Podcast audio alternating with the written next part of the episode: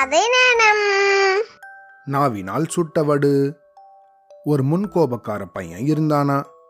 முனுக்குன்னா அவனுக்கு கோபம் வருமா? கோபம் வந்ததுன்னா தலைகால் தெரியாம வாய்க்கு வந்தபடி வயது வரம்பில்லாம எல்லாரையும் திட்டிடுவானா? அப்புறமா அவங்க கிட்ட போய் வருத்தப்படுவானா? நாளடைவில் அவனை சுத்தி இருந்த பலருக்கு இதனாலேயே அவனை பிடிக்காம போச்சான். அவனை தவிர்க்க ஆரம்பிச்சிட்டாங்களாம் பையனுக்கு தன்னை திருத்திக்கணும் அப்படின்னு தோணினாலும் அது எப்படி பண்ணுறதுன்னு தெரியலையா? அவனோட அப்பாவோ பொறுத்து பொறுத்து பார்த்துட்டு ஒரு நாள் அவன்கிட்ட ஒரு வாளி நிறைய ஆணிகளையும் ஒரு சுத்திலையும் கொடுத்தாராம். இந்த பர்ற ஒவ்வொரு தடவையும் உனக்கு ஆத்திரம் வரும்போது சம்பந்தப்பட்டவங்களை திட்டுறதை விட்டுட்டு வீட்டுக்கு பின்னாடி போய் இந்த மரவேலியில் இந்த ஆணிகளை எல்லாம் அடிக்க ஆரம்பி கோவம் தீர்ற வரைக்கும் ஆணி அடிக்கணும் அப்படின்னு சொன்னாராம். முதல் நாள் அந்த மரவேலியில் ஒரு ஐம்பது ஆணிகள் அவன் அடிச்சானா? நாட்கள் செல்ல செல்ல அவனை கோபமூட்டுறவங்க முன்னாடி வன்மையாக பேசுறத கட்டுப்படுத்திக்க ஆரம்பிச்சானா? கோபம் வந்தா உடனே ஆணி அடிக்க போகணுமே. நாளடைவில் வாளியையும் சுத்தியையும் எடுத்துட்டு வேலி பக்கம் போகிறதுக்கு முன்னாடி கோப வெறி குறைஞ்சி போய் வேலியில் ஆணி அடிக்கிறது குறைய ஆரம்பிச்சுதான். கொஞ்ச நாள் வேலியில் ஆணி அடிக்க வேண்டிய தேவையை அவனுக்கு ஏற்படலையா அப்பா கிட்ட போய் இந்த விபரத்தை சொன்னானா?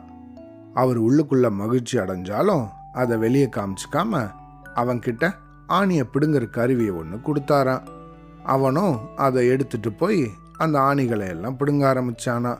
இந்த எல்லா ஆணிகளையும் முழுசாக எடுக்கிறதுக்கு அவனுக்கு ஒரு முழு நாள் ஆச்சான் எல்லா ஆணியையும் பிடுங்கினதுக்கு அப்புறமா அப்பாவும் மகனும் வேலியை பார்க்க போனாங்களாம். அந்த பையனோட அப்பா வேலியில் ஆணிகள் பிடுங்கின இடத்துல இருந்த வடுக்களை மகனுக்கு காமிச்சாங்களாம். இந்த பார் கோபம் வந்ததுன்னா அறிவிழந்து நீ சொல்ற சொற்கள் இந்த ஆணியை போல தான் ஆணியை பிடுங்குவது போல நீ பேசின பேச்சுக்காக மன்னிப்பு கேட்டாலும் அந்த சொல் தைத்த இடத்துல இருக்கிற வடு இந்த ஆணி ஏற்படுத்தின வடு மாதிரி மறையவே மறையாது அப்படின்னு அவனுக்கு எடுத்து சொன்னாங்களாம். அந்த பையனும் இந்த கருத்தை நல்லா உணர்ந்து திருந்தி ஊர் போற்ற வகையில வளர்ந்து வாழ்க்கையில் வெற்றிகள் பல பெற்றானா? இதையே தான் திருவள்ளுவரும் தீயினார் சுட்ட புண் உள்ளாரும் ஆறாதே நாவினால் சுட்டவடு. இதுக்கு என்ன அர்த்தம்னா தீயால ஒருத்தருக்கு ஏற்பட்ட புண் கூட ஆறிடும். ஆனா ஒருத்தர் மனசு நோகிறபடி நம்ம சொல்ற தீய சொற்கள் அவங்க மனசுலேருந்து ஆறவே ஆறாது.